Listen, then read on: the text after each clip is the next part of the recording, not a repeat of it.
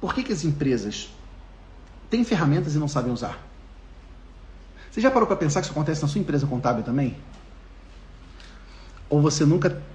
O teu sistema contábil está todo implantadinho, bonitinho, hein? Está todo parametrizado, usando todas as funcionalidades. Eu conheço muitos contadores que têm sistemas poderosíssimos e usam 10, 20% do sistema. Nós mesmos, por muito tempo, fizemos isso. E talvez ainda fazemos com alguns sistemas. Por que será que isso acontece? Às vezes o, o, o empresário tem a ferramenta, mas não consegue usar ela. Eu acho que existem muitos motivos para isso, mas um dos motivos é um traço cultural, me parece um traço cultural. O brasileiro ele tem muita iniciativa e tem pouca acabativa. Acabativa é um, um neologismo, não uma palavra criada. Mas o que, que é? A iniciativa é você fazer acontecer. Não, vamos lá, se joga. Vai, faz acontecer. Essa é a iniciativa. Agora, acabativa é fazer bem feito, terminar. E muitas vezes o brasileiro não tem muita acabativa. Ele começa a implantar o sistema e para no meio do caminho.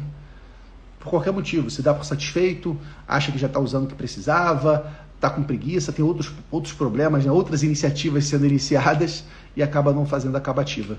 Então isso é um problema que, na minha opinião, assola o, o, nosso povo brasileiro e penetra, inclusive, nas empresas contábeis. Por isso nós temos empresas contábeis com sistemas subutilizados. Inclusive, vou até te fazer uma pergunta.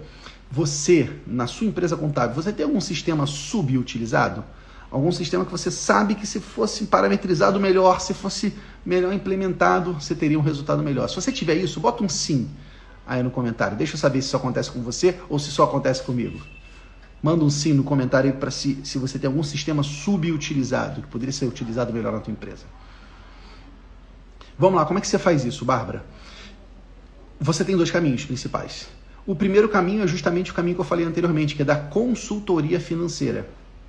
O que é a consultoria financeira? A consultoria, o escopo de uma consultoria, geralmente é o seguinte: é você entregar com que o cliente faça a sua autogestão financeira. É você permitir que ele faça a sua gestão financeira de maneira plena. E a galera está respondendo agora no chat, ó. Prime Contabilidade, sim. A Érica, sim. O Ronildo, a Daniela. É isso aí. Não tem jeito, gente. Infelizmente. E isso acontece ainda mais quando a gente delega isso para o funcionário. Você chega para o teu funcionário e fala, ó, fulano, bota esse sistema para funcionar aí. Cara, a não ser que esse funcionário seja muito comprometido, muito comprometido, aquele famoso funcionário com, com cabeça de dono, né? A não ser que você seja um cara desse, é muito difícil um funcionário implementar tudo. Ele acaba implementando a parte que ele quer e depois ele cansa ou acha que se dá por satisfeito. Então, enfim, é um problema que nós temos. A consultoria financeira é exatamente o serviço que você presta para resolver esse problema. Porque na consultoria financeira, você implementa o processo, você pega na mão do cliente e anda junto com seu cliente. Você faz o caminho das pedras com ele, caminha junto com ele, para garantir que ele está caminhando nos passos que ele precisa dar. Então, indo de uma maneira mais prática, o que é o escopo de uma consultoria financeira? Primeiro, é você modelar os processos. Então, você escrever os processos. E muitas vezes os processos acontecem fora do sistema. Como é que eu recebo uma conta a pagar? Essa, eu recebo a conta a pagar com a mercadoria. Quem confere a mercadoria? se a mercadoria veio conforme a nota fiscal. Isso aí não é sistêmico. Não é no software. Alguém tem que pegar a mercadoria, a caixa e ver se está lá os produtos. Quem é que faz isso? Quando que faz isso? Depois que essa mercadoria chegou, vou dar entrada no sistema, vou dar entrada no estoque, eu lanço a nota fiscal de entrada e crio uma conta a pagar. Depois disso, faço o que com essa conta a pagar? Eu boto na pastinha sanfonada de contas a pagar? Ou não, minha empresa já é digitalizada, está lá na minha pasta do Google Drive? Quem é que autoriza o pagamento? E que dia que autoriza? Ou é todo dia? Enfim, é criar o processo. Primeira etapa de uma consultoria financeira é o contador criar um processo. O que, quem, quando, como. O que, que vai acontecer? Um plano de ação de cada etapa. Então você cria esse processo. Segundo ponto é você implantar e parametrizar a tecnologia, parametrizar o sistema.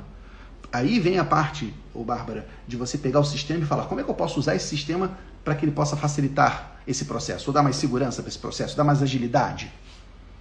Ah, de repente, em vez de pegar essa, essa conta a pagar, né, essa fatura, por exemplo, e botar na pasta sanfonada, eu não preciso. Eu posso digitalizar essa conta e anexar lá na contas a pagar do sistema, por exemplo. Então não tem mais documento físico, eu estou fazendo a contabilidade digital.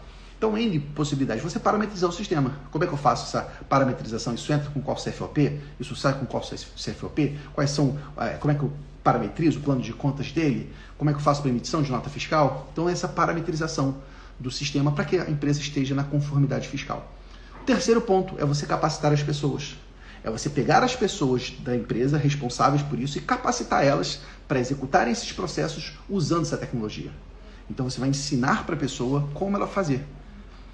Além de ensinar essa pessoa, você vai monitorar para ver se ela está fazendo. Aí é importante criar alguma rotina de validação. Tipo, uma vez por semana eu vou fazer uma visita, ou vou fazer uma, uma, uma, uma ligação de vídeo e nós vamos conferir se os saldos estão batendo da conta corrente com, com, o sistema, vou conferir se todas as informações estão lançadas, vamos analisar o relatório de fluxo de caixa. Aí você faz a, confir, a conferência, né? E por fim você faz a análise e tomada de decisão, que é pegar aquelas informações do financeiro e ajudar o cliente a interpretá-la. Porque pode parecer bobeira, gente, mas a maioria dos clientes não sabe interpretar um relatório financeiro. A maioria dos clientes nunca viu um relatório financeiro. Então não adianta você mandar para ele um fluxo de caixa, pode ser simplesinho, fluxo de caixa por categoria. Muitos clientes não vão entender, vão ver aquelas, aqueles números empilhados e não vão saber tomar decisão. Então você tem que interpretar. É como eu falo, né? Quando você vai no médico, você vai fazer um exame de sangue, um hemograma, a máquina, a tecnologia imprime para você um relatório, que é o hemograma, o exame de sangue. E lá tem alguns parâmetros, leucócitos, plaquetas, tem alguns números lá. Só que a gente não quer aquele relatório, a gente não quer aquele exame, a gente quer o parecer do médico. Do médico dizendo o que, que, o que, que esse exame está dizendo. Se eu estou bem, se eu estou mal. E mais, não só o que o exame está dizendo, mas o que eu preciso fazer para que eu possa melhorar. Os clientes, eles não querem os relatórios financeiros, gente. Eles querem a consultoria financeira que está atrelada a isso. A inteligência financeira. Claro, para você ter inteligência financeira, você precisa dos insumos, dos dados. Por isso que é importante você ter um sistema de gestão financeira confiável, bem implantado. Mas quando você se depara, Bárbara, com um cliente que ele tem ferramenta e não sabe como usar, o melhor caminho é você fazer uma consultoria financeira. E essa consultoria você pode cobrar dois mil, três mil reais por mês durante aí dois, três, quatro meses para implantar e você resolve o financeiro de uma pequena empresa. Empresas maiores esse valor sobe muito mais. Ok? Eu já fiz dezenas de consultorias financeiras. A maioria delas deu certo. A empresa conseguiu manter o nível de maturidade. Teve empresa que não que quando eu saí da consultoria, quando eu parei de fazer o monitoramento, tudo desmoronou. As pessoas indisciplinadas começaram a não cumprir o processo, ninguém conferia. Nesse caso, quando você tem uma empresa indisciplinada, o melhor caminho é a terceirização do financeiro, é o BPO financeiro. Porque você tira da empresa essa responsabilidade de fazer esse controle financeiro fidedigno. Você traz para você, cobra o preço justo por isso, entrega o mesmo resultado de inteligência financeira.